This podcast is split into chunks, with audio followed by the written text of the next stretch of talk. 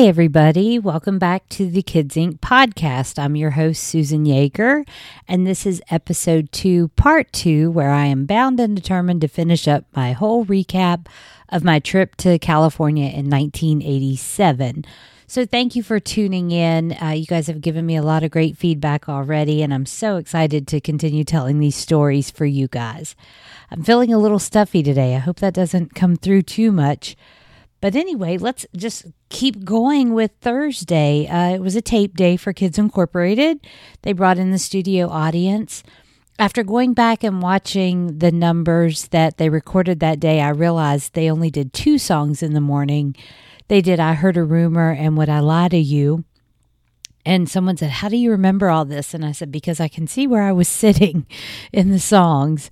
So that afternoon, uh, they came back from lunch and the kids did uh, We Got the Beat, Kids American, Point of No Return, Walk Like an Egyptian. Uh, those were the uh, opening numbers for those three episodes, and they did all those. I don't remember a whole lot other than just having a great time. Uh, we sat at the counter in the afternoon, so we got to talk to Moosey a little. The kids would come over in between songs, make sure we were having a good time. It was a lot of fun. I have a vague memory. I'm pretty sure this actually happened. I'm like, I think it happened. Uh, I think Jason Hervey stopped by the set for a little bit that day because I have this vague memory of like them getting ready to do Walk Like an Egyptian. And he was behind us and he shouted to Ryan, um, hey, what song are you getting ready to do? And Ryan did like this Egyptian move, and and because he was shouting like "walk like an Egyptian," and he was like, "What?" And so like Ryan did this Egyptian move. I don't know why that stuck out in my head, but I have that vague memory of that happening. But we had a great time. Um, and then the kids went and changed and came back for the last three numbers, and they did um, "Twisting the Night Away." Um, shoot, I wrote all these down. Twisting the Night Away, Something So Strong, and then the ultimate Living on a Prayer. No lie, when I talked to Ryan before coming to California, he had mentioned that they had recorded Living on a Prayer, and I literally prayed that they would do that song while I was there, and they did. So I was so excited. It's one of my all time favorite songs. I've mentioned Cindy before. Cindy had quite an affection for Bon Jovi. So that was a huge thing for us growing up. And Living on the Prayer was just a great song. So it's kind of funny. I'd literally prayed that they would do Living on a Prayer while I was there. So they actually moved us a little closer. So you see me more if you go back and watch that episode.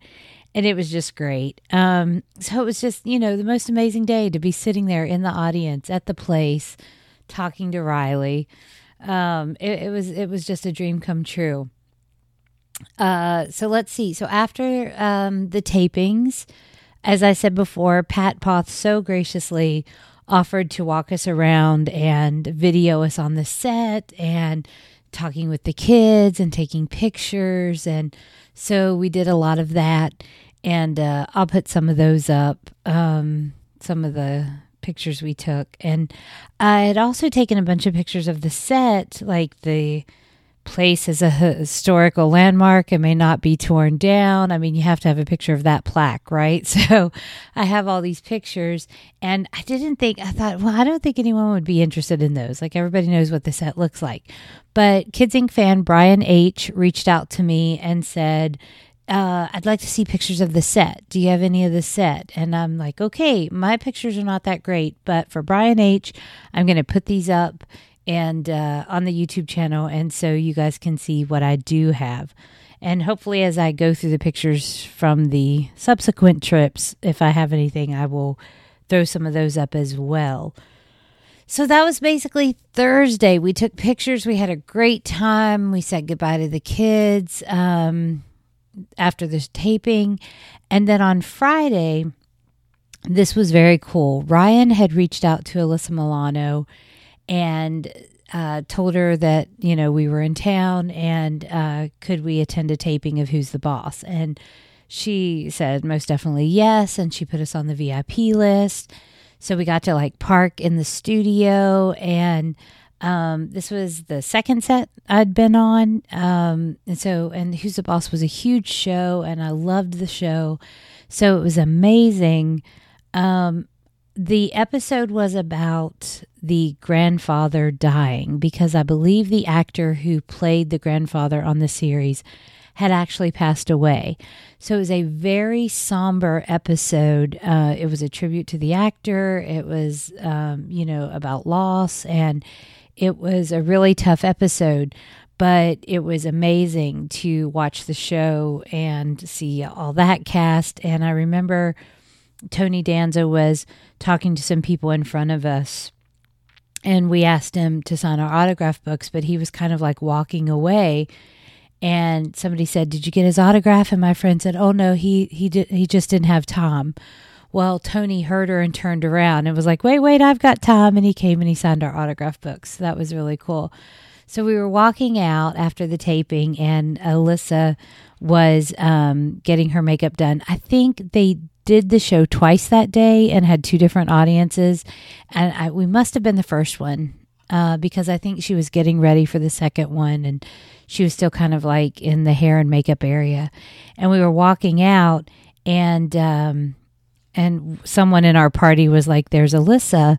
And uh, and the people kind of near her were like kind of looking at us like no no no just keep walking.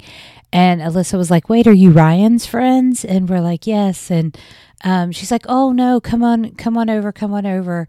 And um, you know she it was a very tough episode for her. She had to be very emotional.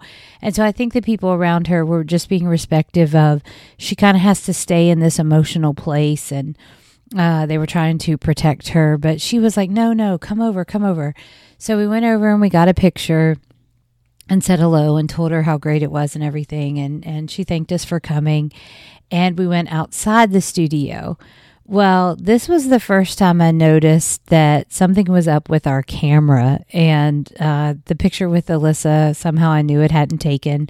So we took another. She came outside the studio, and we ended up taking another picture. And so that's the one I'll post. But I have this vague recollection of like David Mendenhall. He's an actor that had been on General Hospital and I grew up watching General Hospital and was a huge fan. So I think somewhere in my mess of things, I have a picture with David Mendenhall. Um, but I wasn't able to find it. So if I find that, I'll throw that up somewhere later. But anyway, we had a great time at Who's the Boss. And then moving on to Saturday, um, we went by the set to say goodbye to everybody. And this is kind of funny. I have no recollection of this well, I actually have one recollection, but uh, really, I don't remember anything. And it's so weird because you would think like saying goodbye to everybody would have been traumatic or something I would remember, but I really don't remember. The only thing I do remember is the actress that from who guested in Russian 101, the episode um, where Ryan falls in love with the Russian dancer. She was there that day. And so they must have been filming something uh, for that. But I remember, I think her name was Iris. She was there that day.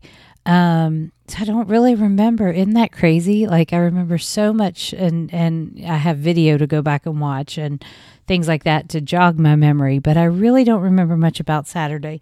Maybe it was just sad and I don't want to remember it.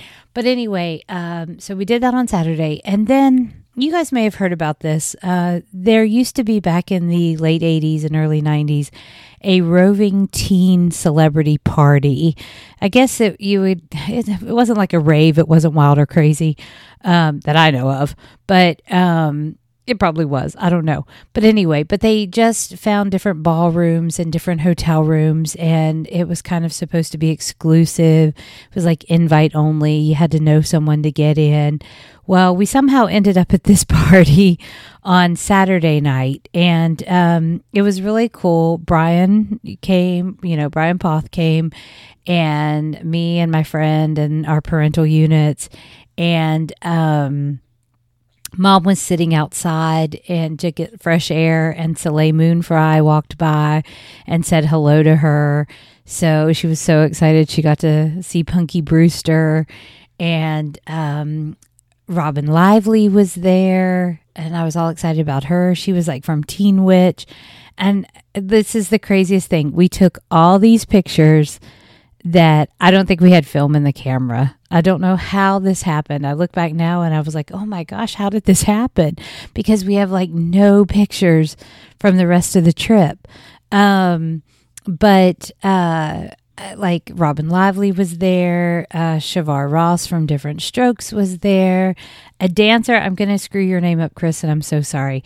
I don't know if you pronounce it Dupre or Dupree, but Chris was there and we had him on video.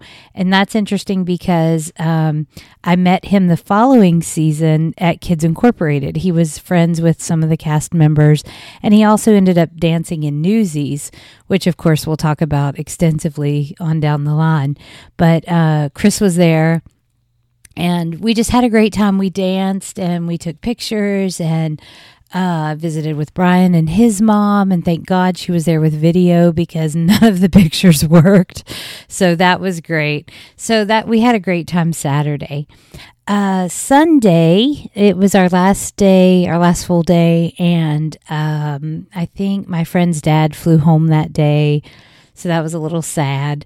Um, but then Brian and his mom were like, okay, we have to send you guys out with a bang, like, right? So, so they came and picked us up and we went to um, this restaurant that was like done like a castle. It was really cool.